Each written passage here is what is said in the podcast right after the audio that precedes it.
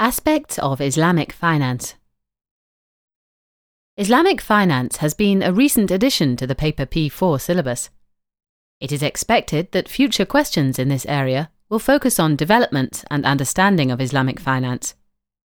However, questions could also focus on the application of Islamic finance as an additional source of finance and assessing its benefits and drawbacks in different business scenarios and situations. Overview Islamic virtues and tenets specify the need for ethical behavior and fair treatment. Within a business context, this means that organizations should maintain high ethical standards in all business dealings. Specifically, business and enterprise should be conducted with honesty and integrity, maintaining truthfulness and morality in all dealings. In particular, such business and enterprise should not capitalize on the misfortune of others or take unfair advantage. For example, higher prices should not be charged to an individual because they lack knowledge and information about the fair price of a product that they are purchasing. Profit creation should be the result of business activity that benefits society at large. Within this context, the Islamic finance framework is based on certain prohibitions in particular, money, and money substitute products such as gold and silver, should not be viewed as commodities, but rather as means of exchange. Therefore, interest, or riba, cannot be paid or received on loans. Furthermore, although it is fully acceptable to engage in profitable business activities, such business should be ethical. In particular, dealing in alcohol, pork related products, armaments, gambling, and other socially detrimental activities is not acceptable. Engaging in activities involving speculation is also not allowed, limiting the use of derivative instruments and money markets, which are based on interest. Operationalizing Islamic finance. Organizations need access to short term and long term sources of finance. The basic fundamental function of banks is to provide a channel that enables the flow of financial resources from investors to borrowers and thereby provides a source of finance for organizations. Investors invest their excess funds to earn interest, and borrowers use the funds in business activity to generate profits, some of which are then used to pay interest on the borrowings. Among other sources of finance that involve the payment and receipt of interest are corporate and government bonds. The question that could be asked is how could finance flow between investors and borrowers without involving interest?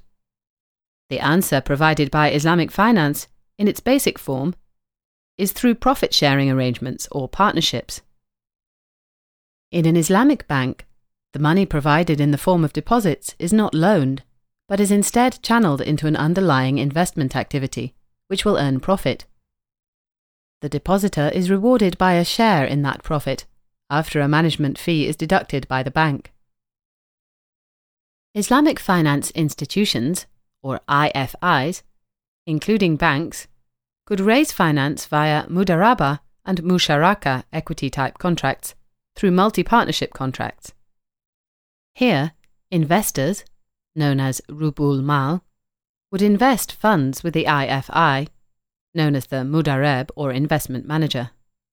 The funds are then pooled and used in profit making projects, while also keeping within Sharia rules. Therefore, the IFI would effectively become the Rub ul Mal, and the corporation that uses the funds for investment purposes becomes the Mudareb. In each case, the emphasis is on partnerships, and the profits earned are shared between the corporation, the bank, and the investors. It is possible that all three parties share the losses as well, if the business venture is not successful. However, with corporations requiring different modes of finance, and IFIs keen on providing these, different types of Islamic financial products have been developed. The challenge for IFIs is to ensure that the products comply with Sharia rulings as well as normal financial regulations and law. Common Islamic financial products. IFIs offer two broad categories of financial products equity based and fixed income based. Equity based financial products. Equity based financial products consist of mudaraba and musharaka contracts. With these contracts, the investor or IFI, Rub ul Mal, and the investment manager or corporation, Mudareb, share the profits from the business venture in which the funds are invested in a pre-arranged agreement. The key differences between the two contracts are twofold. With a Mudaraba contract, all losses are borne solely by the investor, IFI, although provisions can be set up to carry forward these losses against future profits. And the Mudareb, as the expert in the business venture, takes the sole responsibility for running the business. With a Musharaka contract, losses are shared between the two parties in proportion to their monetary investment or investment in kind, and both parties would participate in managing and running the venture jointly. Diminishing Musharaka contracts are a recent innovation, where not only are the profits shared between Rub ul Mal and the Mudareb, but the Mudareb would pay greater amounts to the Rub ul Mal. In this way, the Mudareb owns greater and greater proportion of the asset, until eventually the ownership of the asset is passed to the Mudareb entirely. Fixed income based financial products. With Murabaha contracts, the IFI purchases the asset and then sells it to the business or individual at cost plus a fair profit. The business or individual pays for the asset in pre agreed installments and over a pre agreed time period. Ijara contracts are similar to operating leases, where the IFI purchases an asset for the business or individual to use. The lease payments, the lease period, and payment terms are agreed at the start of the contract. The lessor is responsible for the maintenance and insurance of the asset. Provisions can be made to allow the lessee to purchase the asset for a nominal fee at the end of the contract. Sukuk bonds have been based on underlying securitized Islamic contracts, such as Ijara and Mudaraba, as well as on individual or groups of physical assets. Some Sukuk bonds have been based on securitized Murabaha contracts, but there is some debate on whether these comply with Sharia rulings, as they may be viewed as debt on debt and therefore attracting riba. Some Sharia rulings have allowed minor proportions of murabaha and istisna contracts within securitized asset portfolio, used as the underlying asset portfolio. Salam contracts are similar to forward contracts, where a commodity or service is sold today for future delivery. Cash is received immediately from the IFI, and the quantity Quality and the future date and time of delivery are determined immediately. The sale will probably be at a discount so that the IFI can make a profit. In turn, the IFI would probably sell the contract to another buyer for immediate cash and profit in a parallel salam arrangement. Salam contracts are prohibited for commodities such as gold, silver, and other money type assets. Istisna contracts are often used for long term, large construction projects of property and machinery. Here, the IFI funds the construction project for a client that is delivered on completion to the IFI's client. The client pays an initial deposit, followed by installments, to the IFI, the amount and frequency of which are determined at the start of the contract. Sharia boards Sharia boards ensure that all products and services offered by IFIs are compliant with the principles of Sharia rules. They review and oversee all new product offerings made by the IFI and make judgments on an individual case by case basis regarding their acceptability with Sharia rulings.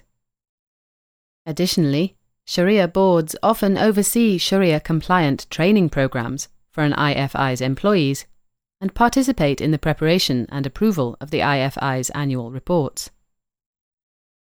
Sharia boards are normally made up of a mixture of Islamic scholars and finance experts, to ensure that fair and reasonable judgments are made. Where necessary, the finance experts can explain the products to the Islamic scholars. The Islamic scholars often sit on several Sharia boards of a number of different IFIs. Sharia boards are in turn supervised by the International Association of Islamic Bankers, IAIB. Sharia boards face several challenges when making judgments. Sharia law can be open to different interpretations, leading to different outcomes on the acceptability of the same product by different Sharia boards and Islamic scholars. Furthermore, precedents set by Sharia boards are not binding, and changes in Sharia boards' personnel over time may shift the balance of the Sharia board's collective opinions and judgments on the acceptability of existing and new products. Sharia boards need considerable resources to operate effectively, especially where sukuk finance is concerned. IFIs need to ensure that their Sharia board members are well informed about the developments and trends in global financial markets. Benefits, drawbacks, and challenges. Benefits Corporations, individuals, and IFIs engaged in raising and issuing funding based on Islamic finance virtues may be viewed as belonging in stakeholder type partnerships that are engaged in deriving benefits from ethical, fair business activity. The result of these partnerships is one of mutual interest, trust, and cooperation. The ethical stance and fair dealing of Islamic finance virtues means that partnerships, business activity, and profit creation come from benefiting the community as a whole. Since the virtues of Islamic finance and enterprise prohibit speculation and short term opportunism, it encourages all parties to take a longer term view of success from the partnership. It focuses all the parties' attention on creating a successful outcome to the venture. This should result in a more stable financial environment. Indeed, Literature in this area suggests that had banks and other financial institutions conducted their business activity based on Islamic finance principles, the negative impact of the banking and sovereign debt financial crises would have been much reduced.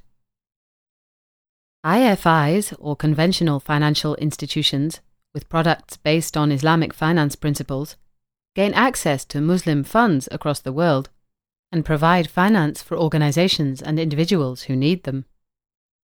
As of February 2013, it was estimated that Islamic financial assets have exceeded $1,600 billion worldwide.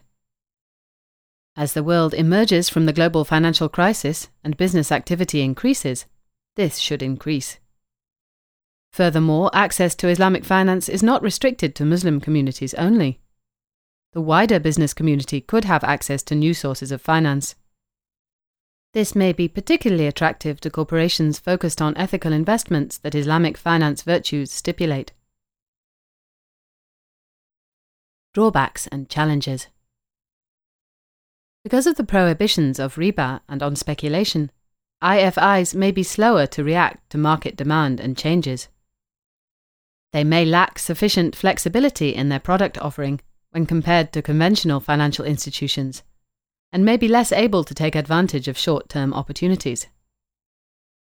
Moral hazard and principal agent issues may be more pronounced between IFIs and organizations and individuals to whom they lend funds. This is because Islamic finance virtues stipulate close relationships from partnership like arrangements. However, information asymmetry between the IFI and the borrower of funds will always exist. Therefore, Costs related to increased level of due diligence and negotiating are probably higher for IFIs.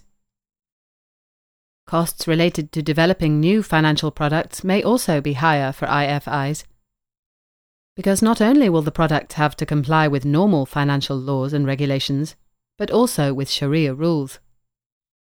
As stated previously, the resources required by Sharia boards can be considerable. Added to this, because the financial products need to go through stages of compliance and layers of complications before they are approved, the approval process can take time.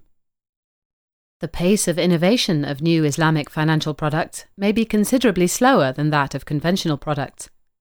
This may make the IFI less able to compete with conventional financial institutions and may make it restrict its activities to smaller, niche markets. Some Islamic financial products may not be compatible with international financial regulation. For example, a diminishing musharaka contract may not be an acceptable mortgage instrument in law, although it could be constructed as such. The need to ensure that such products comply with regulations may increase legal and insurance costs. The interpretation of Sharia rulings may allow certain Islamic finance products to be acceptable in some markets, but not others. This has led to some Islamic scholars, who are experts in Sharia and finance, to criticize a number of product offerings. For example, some murabaha contracts have been criticized because their repayments have been based on prevailing interest rates rather than on economic or profit conditions within which the asset will be used. Some sukuk bonds have faced similar criticisms in that their repayments have been based on prevailing interest rates, they have been credit rated, and their redemption value is based on a nominal value rather than on a market value, and thereby, perhaps, making them too close to conventional bonds and their repayments too similar to riba. On the other hand, the opposite argument could be that in order to make Islamic financial products competitive in all markets, their valuations need to be comparable. Therefore, benchmarking them using conventional means is necessary. So far, our discussion on drawbacks and challenges has focused on IFIs as providers of Islamic finance. It is also important to consider the drawbacks and challenges that corporations may face when using Islamic finance. The costs related to developing and gaining approval for Islamic financial products is likely to be passed down to customers and possibly will make these products more expensive. In addition to this, access to new products and flexibility within existing products may be limited due to the more complicated approval process that is necessary. These more expensive and less flexible sources of finance may make the corporation using them less competitive when compared to rivals who have access to cheaper, more flexible sources of finance. The partnership nature of Islamic finance contracts may also cause agency type issues within corporations. These may be more prevalent in joint venture type situations, or where the diverse range of stakeholders may make it more difficult for corporations to determine and act upon the importance of various stakeholder groups. For example, in the case of a musharaka contract, where the IFI and the organization are both involved in the management of a project, dealing with other stakeholder groups may be more challenging. Before the financial crisis, trading in asset backed and securitized sukuk products issued by corporations has been limited a notable exception was sukuk products denominated in Malaysian ringgit. Furthermore, since the financial crisis, issuance in new sukuk products has reduced somewhat. Using Islamic finance may also increase the cost of capital for a corporation. For example, it may be more difficult to demonstrate that repayments for mudaraba, musharaka, and sukuk contracts are like debt, and therefore they may not attract a tax shield. However, an equivalent organization which raises the same finance using conventional debt finance may be able to lower its cost of capital due to tax shields and therefore increase the value of its investment. Conclusion The increasing global interest in and use of Islamic finance means that this is an important source of finance which organizations need to consider. Its many attributes that are common to ethical investment and finance would make it an attractive source of finance, particularly to organizations that place importance on ethical issues. The innovations in Islamic financial products by IFIs, such as sukuk and diminishing musharaka, have meant new and innovative Islamic finance products are being developed and are coming into the market. This is likely to continue as the impact of the financial crisis recedes.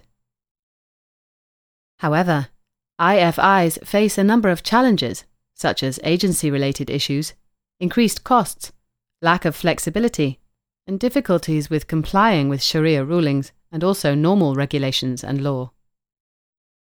The IFIs, and the wider Islamic finance regulatory bodies, need to put into place mechanisms and strategies that will help to overcome these challenges and thereby ensure that Islamic finance based products compete and compare with conventional riba based financial products.